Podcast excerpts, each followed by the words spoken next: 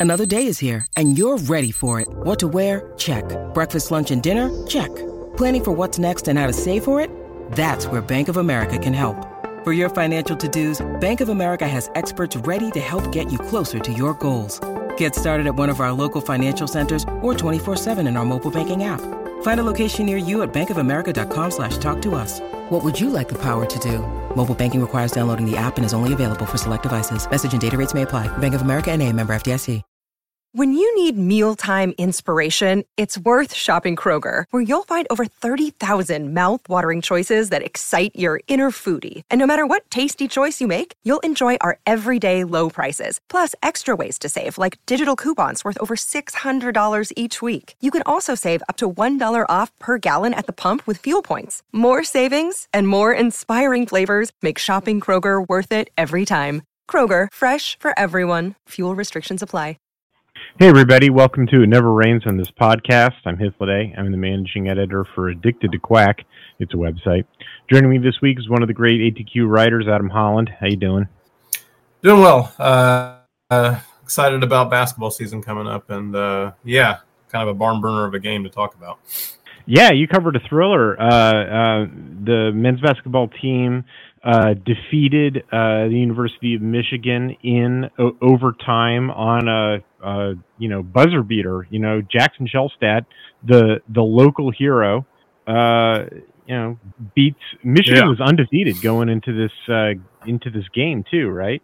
Yeah, uh-huh. they're they're definitely no joke. And um, I think what what helped make it even more impressive is that we did it despite our uh, our continuing health issues right now. Uh, yeah. So no, um, no Nate Bittle, no Infante, N'Faly Dante. Um, like it was, uh, you know, and, and took him to the wire. You know, the thing that's really crazy is like Oregon, uh, uh, in, in terms of points in the paint, like Oregon way outperformed Michigan in terms of points in the paint. Michigan only put up 28 points in the paint. Oregon put up 44. And like, obviously a game that goes into overtime, like all the, you know, Yeah. all, all the stats in absolute terms are going to be inflated a bit because they played extra minutes. But but when you use a comparative stat like that, like holding Mhm. Michigan to only 28 points in the paint, like without a couple of bigs, you know, like you know, Oregon did a, did an excellent job, like uh, uh, keeping them, uh, you know, uh, basically forcing Michigan to shoot perimeter shots. Now. Michigan shot from the perimeter very well. You know, they they shot you know forty two percent from the three point arc. Uh, Yeah. but but Oregon Especially shot even half. yeah definitely. Um, but Oregon shot even better. Oregon shot sixty two percent from the three point line. Like I I mean you know obviously Shelstad hit the game Oh, winner, but I love to see it. It's such a breath of fresh air after the last few years. Yeah, right. But like uh, you know, Kwame Evans hit hit, hit his. Uh, uh, Couisnard was three for five uh, from beyond the arc. Uh, Rigsby, uh, you know, was three for three from beyond the arc. He was eight for twelve on the night. Um, like Rigsby of all people. Like first of all, I think was this his first career start? As far as I know, yes. Um, don't have a whole lot of information on on what he was doing down in junior college as far as starting, but like I mean, I meant I know for a fact that this like was his first start on this one. Oh, for Oregon, yeah, definitely for Oregon. Yeah. Um, I mean, yeah, uh, led Oregon uh, with 19 points. Um, uh, you know, obviously, you know, Dug McDaniel for for Michigan led all scorers with 33 because you know everything for Michigan goes through that guy. But like, uh, other than him, you know, Rigsby has the ha- ha- has the most points in the game for for anybody except for McDaniel. You know, like Rigsby really went off, and you know, that's sort of what we've been talking about. You know, Yeah. in a, in, with basketball, Riggs, you know, Rigsby's been many- very, very. you know when you when you have this many you know people out you know people got to step up you know and like having a bench player a start and then b you know l- lead the team yeah you know that's what you need He's a he's a he's a huge boost to the team. I've really really liked what I've seen from Rigsby so far this season, and uh, definitely like you know Kwame Evans having to step up as a as a true freshman in the post with Biddle and Dante out. Um, all this is going to do is just benefit Oregon down the line. Uh, they're they're they're going to get if there's ever a time to be unhealthy, you know you don't ever really want to be unhealthy, but if there's going to be like a time to be unhealthy, it's it's it's right now uh, because then when you head into conference play, you know, final season in the Pac-12, uh, especially you know you, you, have the huge matchups against like UCLA and Arizona as always, you know, plus uh, you know bevy of other ones. Uh, if you have a fully healthy team uh, that already has you know these guys that have stepped up in the place of the of the of the starters, then that becomes like a scenario where you're really looking at just like a lot of depth. And um, like I said, Riggs, Rigsby brings depth. He brings shooting. Uh, he, you know, he brings highlight dunks. I, sometimes I feel like I'm, I'm, I'm watching Fred Jones back out there. Uh, yeah, we had Fred Jones in the in the lead art of, of an article a little while ago, and like people were like, "Who's this guy?" And I'm like, "Oh my god, I did not know Fred Jones for the University oh, of Oregon." um, uh, uh, Mojave uh, Diawara uh, got the start. Um, he, uh, uh, uh, although there was such a rotation, you know, he only played 25 minutes. Um, basically, everybody, you know, with the exception of James Cooper, like everybody who was available played at least 20 minutes. Um, you know, in this game. Uh, and, everybody contributed at least a little something. You know, Keeshawn Barthelemy, I guess I was a little oh, surprised. Yeah. You know, Keeshawn Barthelemy, you know, played 22 minutes and only scored two points. It was a little, you know, a little disappointed in him. But, like, other than that, like, you know, everybody chipped in a little something. Jadrian Tracey, you know, chipped in eight points. You know, Oquendo, you know, went five for eight, you know, from the floor. Um, or uh, uh, and three for four from the charity stripe, you know, uh, uh, for for 13 points. Um, uh, you know, you you already mentioned Kwame Evans. You know, got the start as a freshman. You know, played 24 minutes. Like, yeah, you know, dude's got to step up. Kwame Evans is a true freshman. You know, comes in, sure. starts, gets nine points. Yeah, um, he looks he looks solid, and that's and that's exactly why we you know went out and got these um, these blue chippers because you know when you don't have uh, the full health of a lot of the people that you're used to relying on, then you have to have the youngins step in and do their thing. And so watching the performances of Shelstad and uh, Evans was was definitely definitely uh, a you know upbeat thing to see because when you have like that that fully functioning team, then you have these you know young stars, especially like seeing you know kind of like Shelstad come into his own in this in this game. Uh, I know we didn't get to see him right off the bat in the season, but um, seeing him seeing him come through in clutch moments like that, and and just seeing his ability to to, to get to the to the hoop as you know maybe like a, a six foot six one at best point guard um, that, that was impressive stuff. Um, I, I really like how he can he can drive and take it inside because I know that was something that last season we were talking a lot about. Um, you know, with with Oregon's shooting woes. Luckily, so far this year they haven't had those kind of shooting woes. And uh, but I think maybe part of that is because they've been attacking the hoop. And I mean, you know, we, you know, we said they weren't doing nearly enough of that before. It really looks like um, at least early on. You know, it's only been a few games, but it seems like this team is kind of like taking the initiative to correct uh, a lot of the areas that last year's team was kind of coming up. Well, I definitely like that they're playing. Like Oregon was keeping Michigan, uh, you know, not necessarily foul trouble, but just like you know, because I don't think they had anybody foul out. I don't think they they had anybody even go to like five fouls. But like, you know, I, I think they finished the game with like you know five players with three plus fouls. You know, because like Oregon was playing in the paint. You know, whereas Oregon only had like a couple of players with with a couple fouls. You know, because because Michigan was staying in the perimeter. You know, like Oregon basically Oregon was taking the ball to the iron, and Oregon was keeping Michigan away from the iron, which is like that. You know, a that is how you win. You know, playoff basketball. You know, like you're you're not winning playoff basketball. You know, at the perimeter, you're winning it. You know, uh, on the inside. And B, like that's the hardest thing to do with a young team. You know, uh, it, it's it's the vets who muscle it. You know, download. You know what I'm talking about? Oh yeah, yeah. Gun. You know, uh, the vets. You know, will will generally be the ones that will want to slow down the game a little bit more. Kind of, you know, once once they have uh, you know Dante back and Bittle back, it may become a little bit more that way. But um, it's nice to see that the, the, the younger players are taking the initiative to already kind of get that started because we have a game plan, we know what we want to do here. Uh, this is this is how we're going to try and execute. And so, if you're already executing that way, minus you know two twin towers down in the post, then that's only going to you know benefit you later on when you have them because then you have people attacking the hoop, and then you can have you know cleanup dude for the seven footers or lobs or you know like inside feeds all kinds of stuff so it's already benefiting them from that angle and then it'll continue to open up the perimeter is what it'll do because you know attacking the hoop draws the defense in defense is drawn in people are going to be open kind of a you know tale as old as time in basketball at least yeah did you last thing i want to talk about you know it, it seemed very clear that oregon was having like a I mean, like definitely just looking at the box score, or or you know, Oregon had 13 fast break points. Michigan had one fast break point. I don't even know how you get one fast break point. I guess they went on a fast break, didn't get the basket, got fouled, and missed one of them, one of the free throws. Uh, I, I thought that I was watching, you know, Oregon just have a decided athletic advantage over Michigan. Do, do you think that you were seeing the same thing? you could you could definitely see um, the advantage Oregon had. Um, they you know they were longer, they were faster, they were um, able to get up and down the floor better. And like I said, you know, right now you're missing some pieces, you're missing some size, um, but then the, like the streakiness and, and and the length and athleticism still comes into play.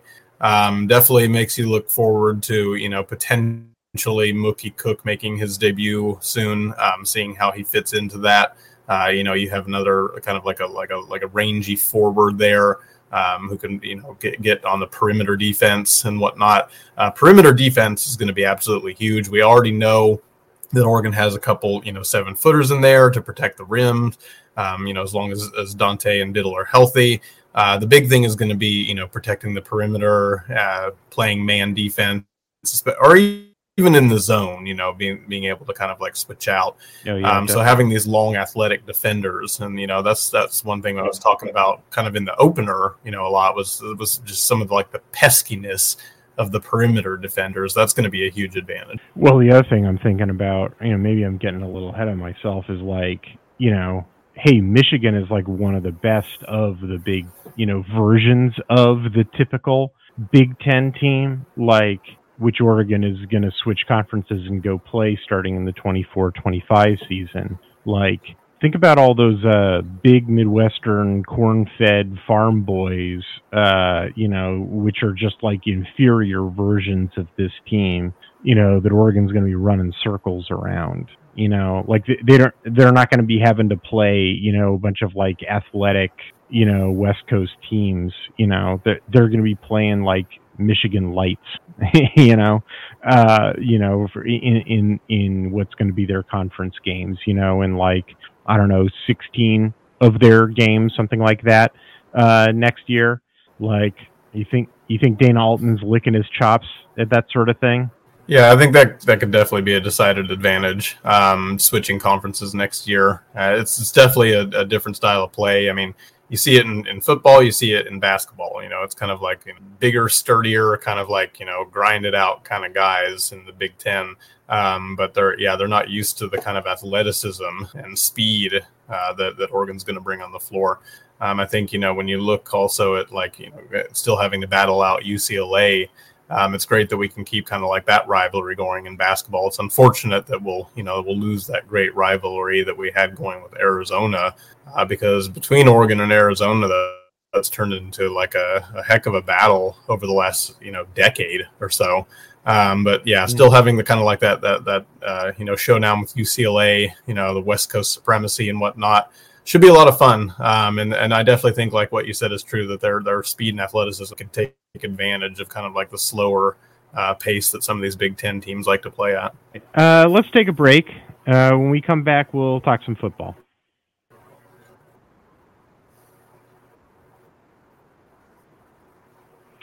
So the uh, college football playoff committee announced uh, how the uh, the the four teams in the playoff will be seeded and uh, where Oregon is going for the New Year's Six Bowl.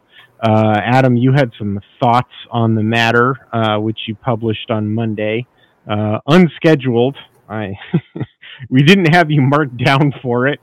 It's at some point we'll learn how schedules work around Addicted to Quack. Uh, but you burst through with some incendiary thoughts. What uh, uh apparently you were so yeah um, yeah I, I, I, dropped the ball. I dropped the ball on that one.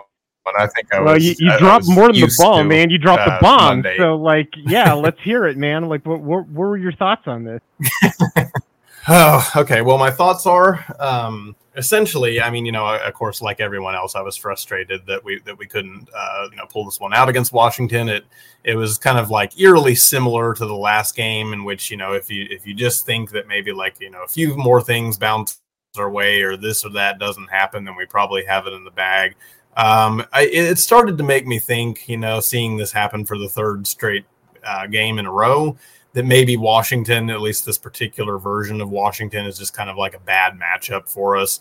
Um, we we seem to just have trouble like closing out games against them. You know, you can always try to you know stack it up to one thing or another, but it just it it, it just doesn't seem like the best matchup for Oregon. It's frustrating because like they're our most hated rival and whatnot. Uh, but they did what they needed to do to get it done. Um, you can't fall down twenty to three against a team like that. That was that was so you know kudos to Oregon for for rallying, for for, for coming back, um, for almost getting it, you know, almost stealing the game. Uh, but the the fact of the matter is is that as soon as uh, Georgia lost to Alabama, and um, any hope that Oregon had of making the playoff would have been gone anyway. Um, and I truly believe that. Uh, so we, we, you know, we one or more things could have bounced our way, and we, you know, could have topped Washington. Still wouldn't be in the playoff. I, I hate to say it, but it's, you know, I think when you just look at the fact that Florida State, you know, because you're, you're you're looking at conference strength, and it's it's well known that everyone considers, you know, like the, the Big Ten and the SEC to be kind of like the top dogs, and then you know, kind of like the Big Twelve after that, and then maybe like you know the the, the Pac twelve, and then following it with the ACCs, you know, at least in re- recent years, um, you know, minus Clemson or with all their national, you know, relevancy has kind of been like the, um, the, the, the weaker one. And so I think when you're looking at that and you're looking at the fact that Florida State, you know, went undefeated and, you know, just, just played lights out on defense, conference champion, everything, and we're still excluded. Um, I, I don't like to think that Oregon would have had that great of a chance with one loss uh, because even if they had defeated Washington and become conference champs, I think they would have, uh, you know, narrowed it back to well, but they lost to Washington too. So really, it was just kind of like you know, like a you know a one-one kind of thing. And then, um, it, like I said, uh, you, heard you know Kirby Smart making an argument. Oh, it's, it's supposed to be the you know the four best teams or whatever. I mean, you know, he can he can he can whine about it if he wants. I mean, Washington's the one that was was twelve and zero, oh, and he was not, and, and they were the ones that were conference champions, and he was not. And um, you know, but then when it comes down to a, a thing where you're you're looking at a Pac-12 team that has one loss as opposed to an undefeated Pac-12 team. I, I can't say for sure that his argument doesn't stand, and they're just like, well, Georgia was number one most of the season, so maybe they should just get in instead of Oregon. And there's so many factors that go into it. Um, but it's just frustrating. It's it's it's frustrating to to see you know the reality of, of of Oregon being able to get into the playoff, where it's just like most likely, especially this year, we were fortunate enough in 2014 to be able to make it in. Uh, but especially this year, like even even playing as well as we did the second half of the season, I think they they, they just they would have held that one loss over our heads and, and and tried to be like, well, maybe Texas or you know Georgia or Ohio State are a better one loss team than Oregon. So that was kind of my take on it. Uh, it's a you know it's a, what do you, frustrating what do you bit. the top I'm trying trying to get been? you know psyched up to for the Fiesta Bowl. Um, to be perfectly honest, I think if Oregon had defeated uh, had defeated Washington, then neither Oregon or Washington would get in, and I do think Georgia would have gotten in. I think they would have just looked at the Okay. fact that Georgia who- was like the two-time defending national champion. I think they would have looked at the fact that they were. So you think they would have gone with? Um, I think it, it would it would be uh, the same. I do, I do. Yeah, I because I think who, the, the, the, the, the so bias. Who would be real. the fourth team? I think would, just, would they go with with Florida State or Texas? Um, that one's that's tricky.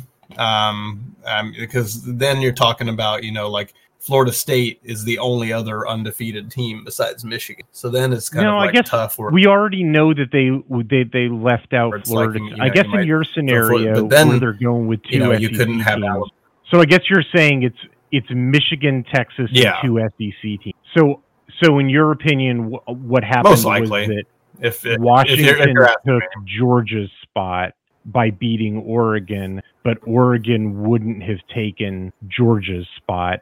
They would have they would have put your argument is they would have put a one loss conference non champ in Georgia uh, ahead of undefeated Florida State. We in fact and they would have put that team, that Georgia team, ahead of a one loss conference champ Oregon.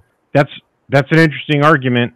I I, I don't know that well, I buy I think, it, I but mean, like almost. I mean, I, I, I mean, they already. I mean, the the fact that they left I. I think my State, argument is that yeah. it, it I, I think that it would have been either Florida State or Georgia that would have gotten in ahead of Oregon. Uh, because of like I said, you you could they would point at you know Georgia having the tougher schedule. Uh, they would point to you know Oregon's you know loss to Washington, and then they would point to Florida State being undefeated, and they could hold that over Oregon's head. You can't Florida State can't hold that over Washington's head because Washington has zero losses too. But if you looked at Oregon as the conference champ with one loss, then they could be like, well, well, Florida State's the conference champ and they have no losses. So mm-hmm. that, I think that's my argument is that it, at least to me, I think that it would have been either Florida State or Georgia ahead of Oregon.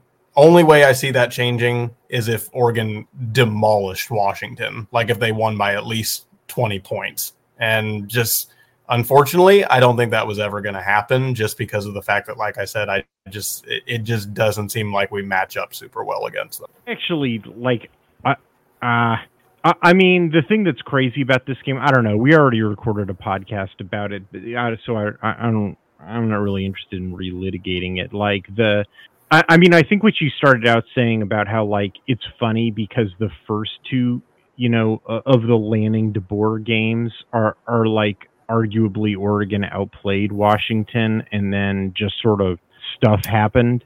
Um, but then this game wasn't like that. You know, I think sort of Oregon went into it with a bad game plan offensively, and then Washington turned out. I mean, the crazy thing is that the the reason that Washington looked like crap over the last six weeks was that clearly Penix had some sort of physical ailment, and like because that team is so one dimensional, like it lives and dies by Michael Penix, and then him being like not at a hundred percent like that was it. That you know that like it's as simple as that.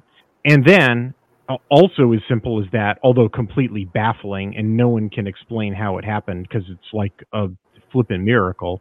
Uh, is that he gets totally healthy? Which like I don't want to sound like resentful of because I'm uh, like genuinely good for him. Like uh, kids don't deserve to be hurt, like or or, or sick or, or whatever the issue is. Like it's just that like it's it's such you know since my job is to sort of is to predict or or to, to observe how teams are performing and then say you know therefore you know based on this trajectory this is how i think they're going to perform in their next game and then when they don't i sort of have egg on my face you know but it's like you know that's why vegas set the line the way that they did and that the and the line if anything, the way that you know public money was coming down on, or the sharp money was coming down on it, was causing the line to go up. You know, like you know, it it it initially came in at nine and it climbed to ten.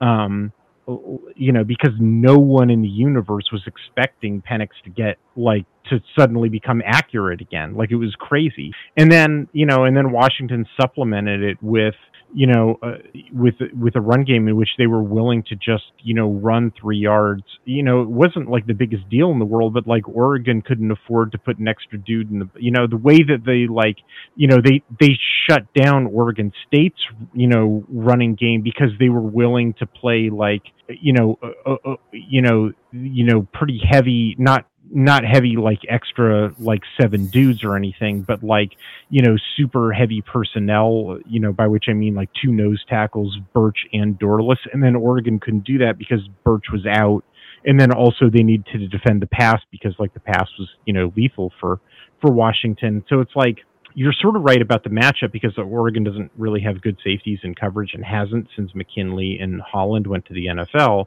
And like, I guess that's also sort of why I'm not really shedding a, a big tear about Oregon not making it to the playoffs because I don't really think Oregon is a, you know, that.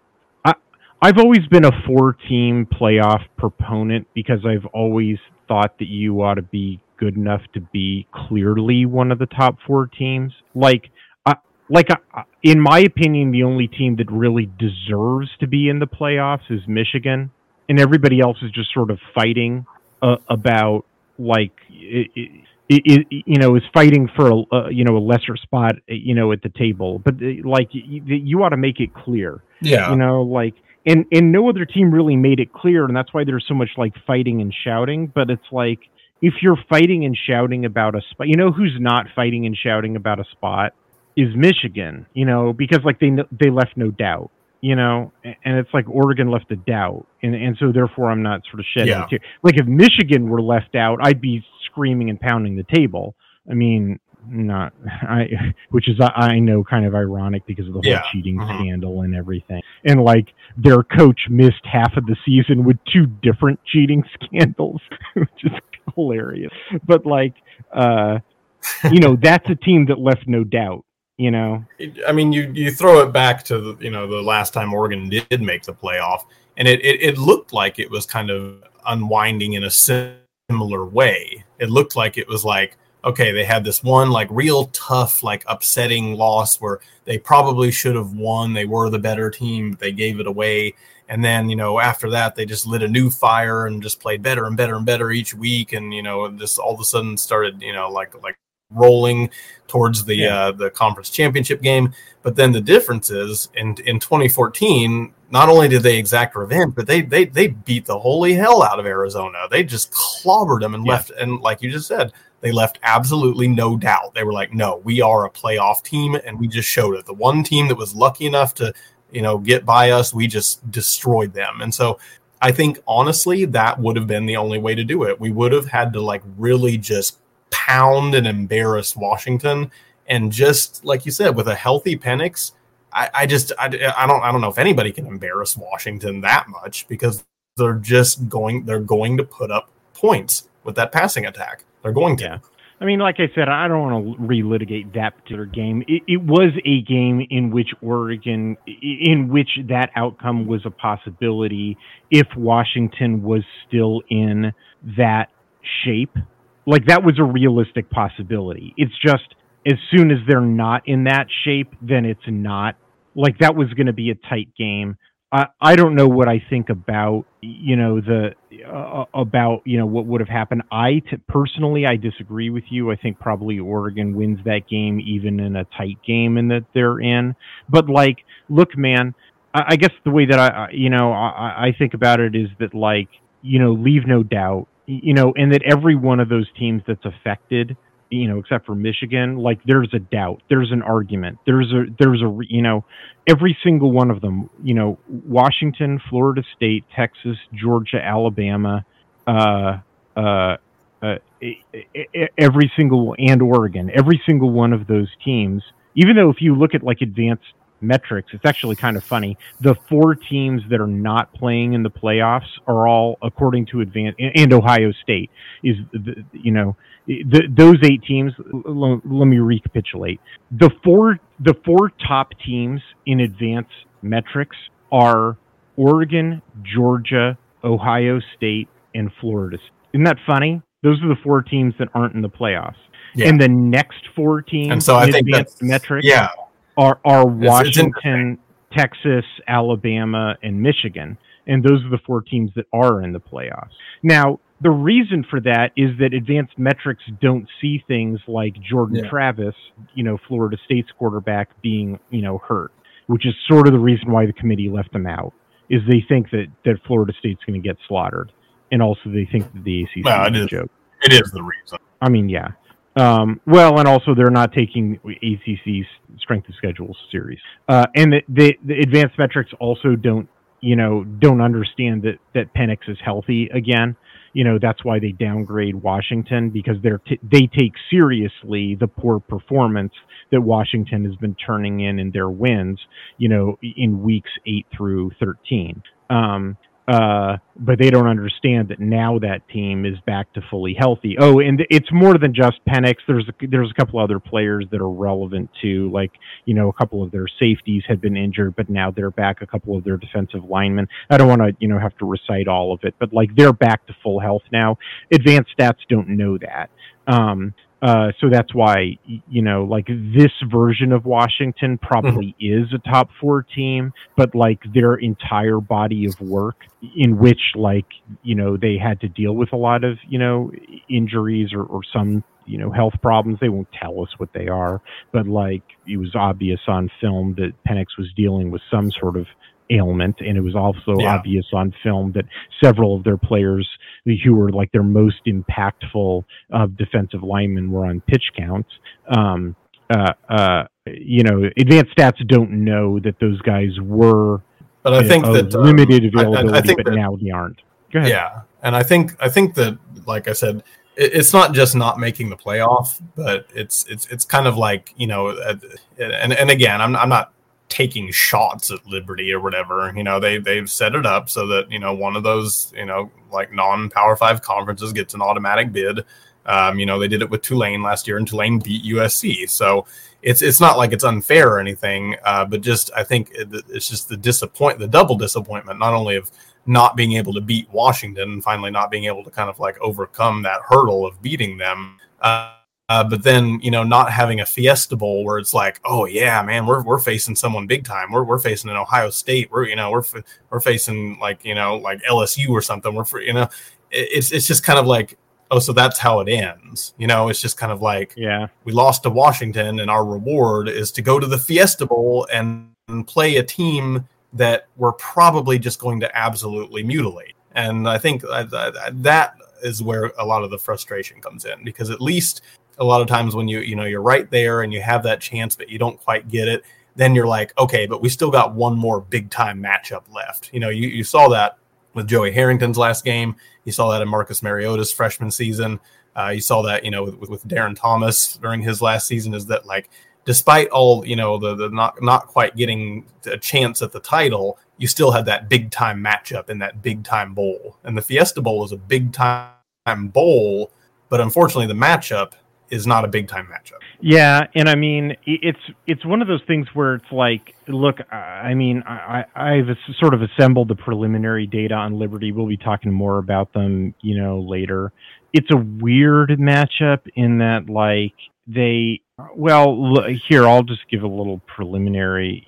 I, I don't think it's disrespectful for the committee to appear because, as you say, they they had to you know it's part of the, the, the agreement that everybody made you know when they formed the the the playoff back in 2014 was the G5 you know got a spot and Oregon just drew you know that match. And I guess it just you know if you want to view it as Oregon drawing the short straw and just like the cosmic you know the cosmic forces just like kicking Oregon in the ribs, I guess, like that, you know, that this sort of happens.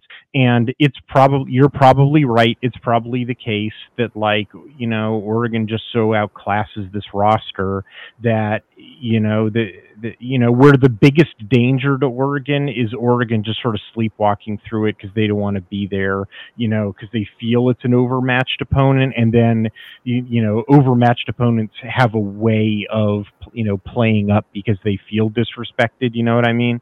Like, you know, what, what does Oregon like to say that, or you know, Oregon's biggest opponent is Oregon? Yeah, you know, absolutely. Like, you saw it you last know, year with Tulane. But like, so the first thing I do before I start charting the film is that I, I assemble the player database so that I know who I'm looking at. Um, and uh, you know, so that's you know, I, I got that done the other day, and uh, uh, you know, the, the thing that's the thing about Liberty is that like you know, so the first thing that I do in order to make sure that I'm looking at the right guys is I go through the 247 player database and import it into my own. And like the 247 database is really hard to scour if they haven't if your team is made up of dudes who aren't rated by 247 and Liberty's team is their 85 man roster is largely made up of dudes who are not rated by 247 and when I say rated by 247 I don't just mean 247 itself the composite is all of the services, which means nobody, not rivals or ESPN, not on three, nobody has like so there's only 31 dudes on their entire roster that anybody has given any kind of rating to at all. It was 37, but six of them left after the uh, the conference title game against New Mexico State. Um, it's like, yeah, man, now, like they're they're you know those 31 guys are like some mid three stars that they even have like I think two like four stars, including the quarterback who's like you know Salter, the, the dude from Tennessee, um, who's like their everything. Um, but it's like yeah, you know, or, Oregon has more than 31 dudes who are rated by 247. Like I, I guess I'll put it that way. You know, like you you are there is no the it, like forget the New Year New Year's Six, there's no bowl matchup period in which there's a bigger disparity between on paper roster talent than these two teams. And that's without watching a second of film. That's without, you know, saying anything about the coaches or the schemes or the motivations of the players. I'm just saying, you know, on paper, because I've got, I can put the two databases, you know, roster databases side by side it's one end of the spectrum. Of the, you know, Oregon is one of the top five most talented teams in college football, and Liberty is on the other end of the spectrum. You know, yeah. for teams that made a bowl, they're on the other end of the spectrum. And like or i mean obviously there are other g5 teams that yeah, made a bowl but none of them that are playing a top five team you know in your talent. Like they're they're all playing in the like the the, the bahamas bowl you know and like yeah the exactly. December, so it's just it's just the ta- the talent disparity that's that's just kind of what which is like not to say that that's totally insurmountable, but it's like it, it's to your it's to your point, Adam. Like that that you know, like that's the if this is a regular season game against like you know if this is if this is Hawaii, you know, like that was also true when Oregon played Hawaii in week three, right? Where there was a huge, you know, and so what did Oregon do to Hawaii? They ran them off the field. Well, that's because all their goals were ahead of them and they took that game seriously, right? Like, you know, and that was a game with lots of, you know, mutual respect. And there's, yeah. you know, Oregon has a lot of ties to Hawaii, right? Like that, that game's played in the right way. And so Oregon's not overlooking them or, or treating that in a bad way. There's lots of different ways where Oregon can beat Oregon given the nature of this game. And I think that's what sort of what your article was about is the sort of like, oh, you got to be kidding me, you know, whole aspect of it all, you know, and that's sort of what mm-hmm. you know that that was my takeaway from your yeah. article was sort of like, you got to be kidding that, me. Uh, yeah, hundred percent, and it's just, I, th- I think it was everybody's reaction because you know, then then you know, the only way for Oregon to really get challenged is if they don't take it, is if they're just kind of like pissed off about not being able to get over the hump against Washington and you know pissed off about drawing that short straw where the, you know the Fiesta Bowl just happened to be the one that had like the first selection and the last selection. So they got like the best available team that wasn't in the playoff and you know the worst available team that they could possibly you know, pick because they they had to pick them. Yeah man. Uh sort of you know I I, I don't know to say. Eh, eh, eh, the the the the silver lining is Bo Nix has said he's going to play, uh, or Dan Lanning has passed that along anyway. Um, so he gets to go out um, in what will hopefully be a blaze of glory. Um, uh, uh, you know, um, yeah, I think I think that did, guy he deserves probably, he deserves nothing less. I, I, think that guy probably has his head screwed on straight, um, and I think that guy's probably a pretty good team leader. And uh, if you need somebody in the locker room to like get guys up and and to you know convince them to say you know let's let's end our season right you know like we've had ups and downs and, and let's not yeah. let's not let these guys beat us three times um uh let, you know let's go out with a win especially given that there's you know uh, I you know not to get too much Yeah. into the reasons for why this would be, but I feel like there's a lot of people around the country who are going to be rooting for Oregon this game. Um, and uh, and, and it, it it'd be it'd be nice to have the wind Yeah. at, at the Ducks' backs for a change. hmm for sure. right, let's take a break. Uh, when we come back, we'll talk about some uh, potentially interesting transfer portal news.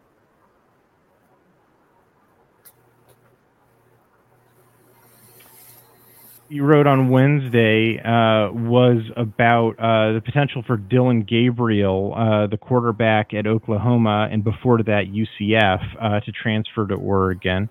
Um, uh, there has been a lot of reports that have linked him to Oregon, as well as you know some other quarterbacks as well. Um, you know, obviously Bo Nix has finally extinguished his eligibility, and uh, well, Oregon has some you know prep recruits, you know, uh, quite a few. Uh, it it is always good to have you know an old man in the room. Um, y- you know, uh, hell, Bo Nix, you know, took him pretty far. Um, what do you what do you think about Gabriel? You think it's a good idea? Um, I think that uh, yeah, as as long as he's on board and he wants to come here, I'm I'm I'm not mad about that at all. Um, I did, you know, some film review of him. Um, you know, probably not nearly to the depth that you would do, but I, you know, I'd, I'd watched about 10, 15 minutes of, of of tape, especially you know of this past year and everything. And um, yeah, what I like about him, and I I, I noted this in, in my article, is that his his shiftiness kind of reminds me a little bit of, of Vernon Adams Jr. Um, he may not be quite the Houdini that Adams was as far as escapability, but he's a very shifty guy on the field because he's a smaller guy and he has a very fast release, similar to Penix, a fast release with that left arm.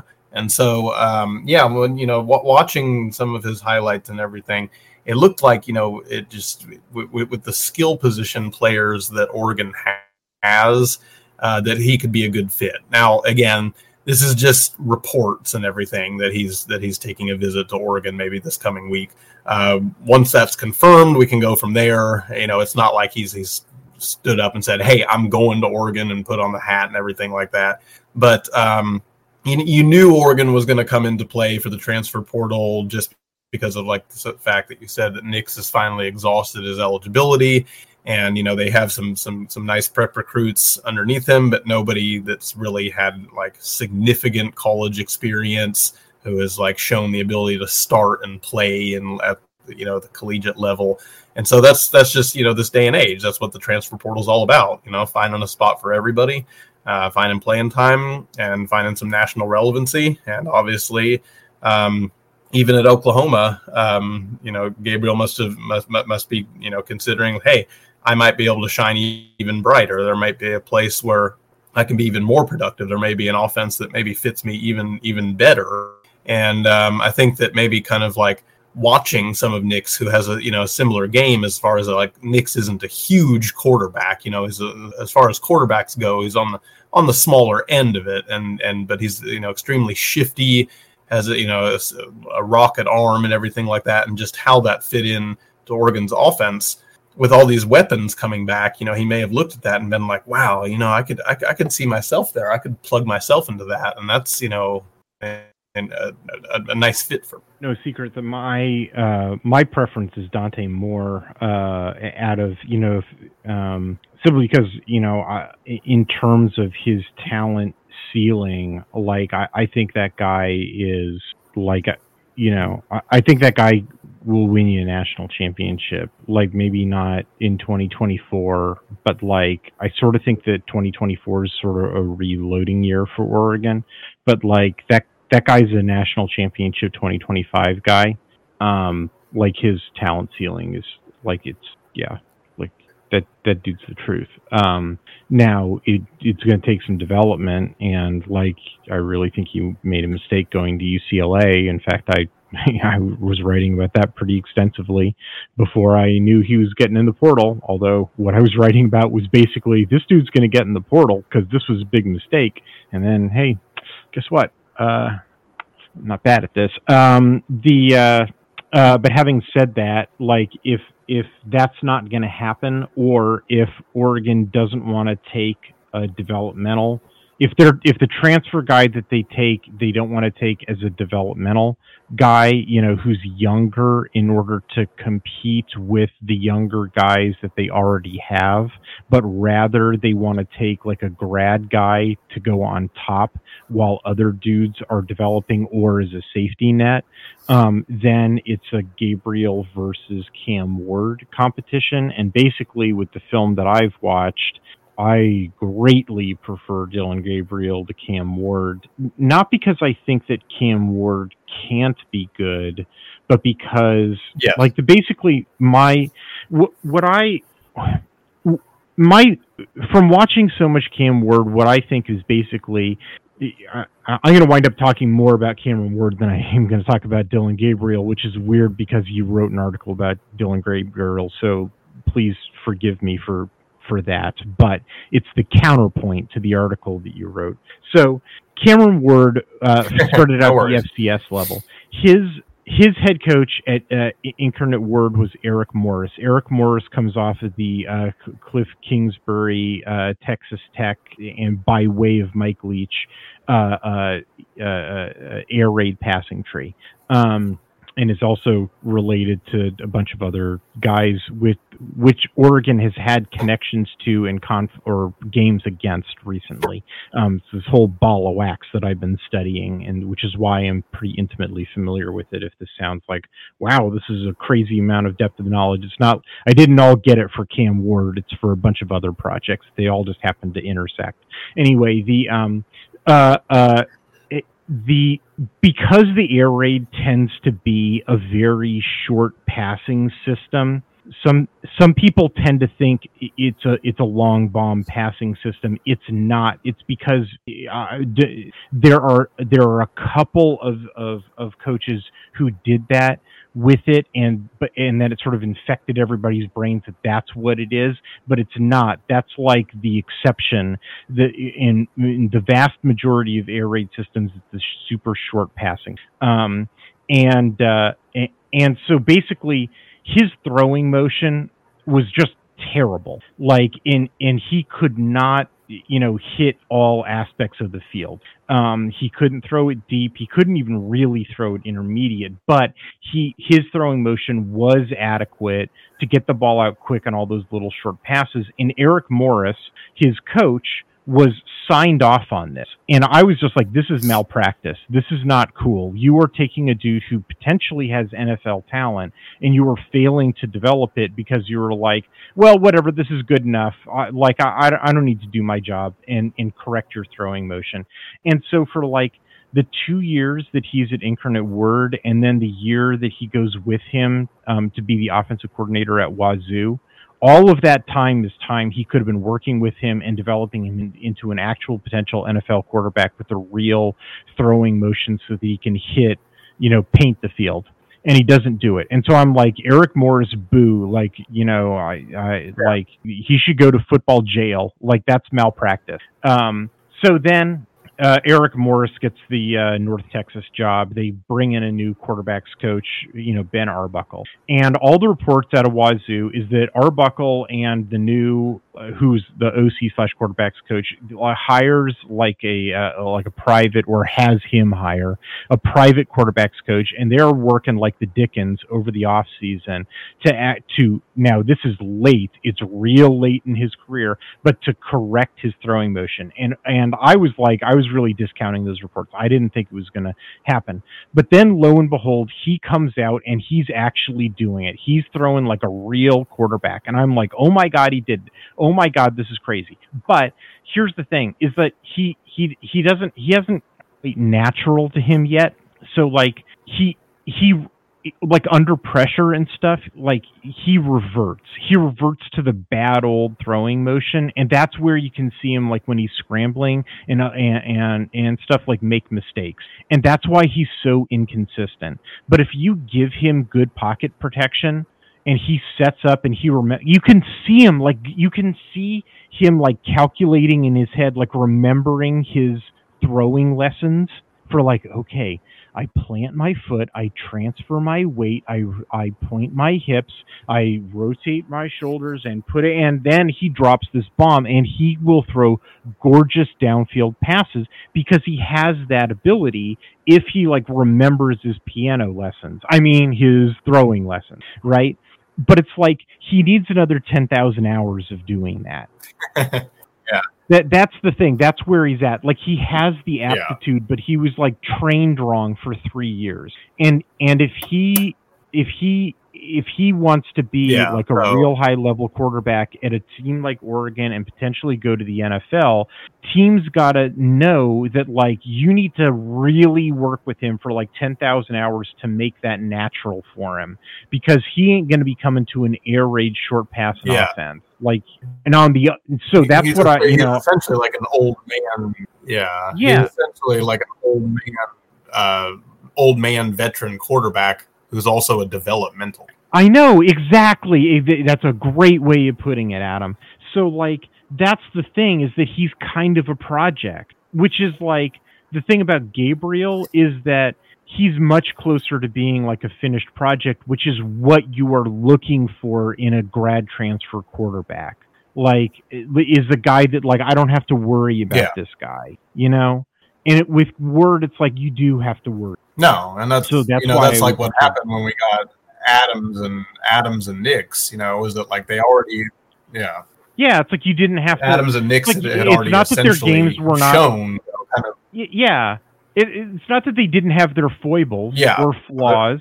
you know, or we, you know, it's not like you know we were talking about the second coming of of of of, of you know Steve Young or something or, or Tom Brady or John Elway yeah. or something. You know, like it's it's not that they were perfect; it's that you didn't have to worry no, about. they them. they reached their peak at or at Oregon. Yeah. No, and, you didn't have to like, worry, and both of them reached their peak at Oregon.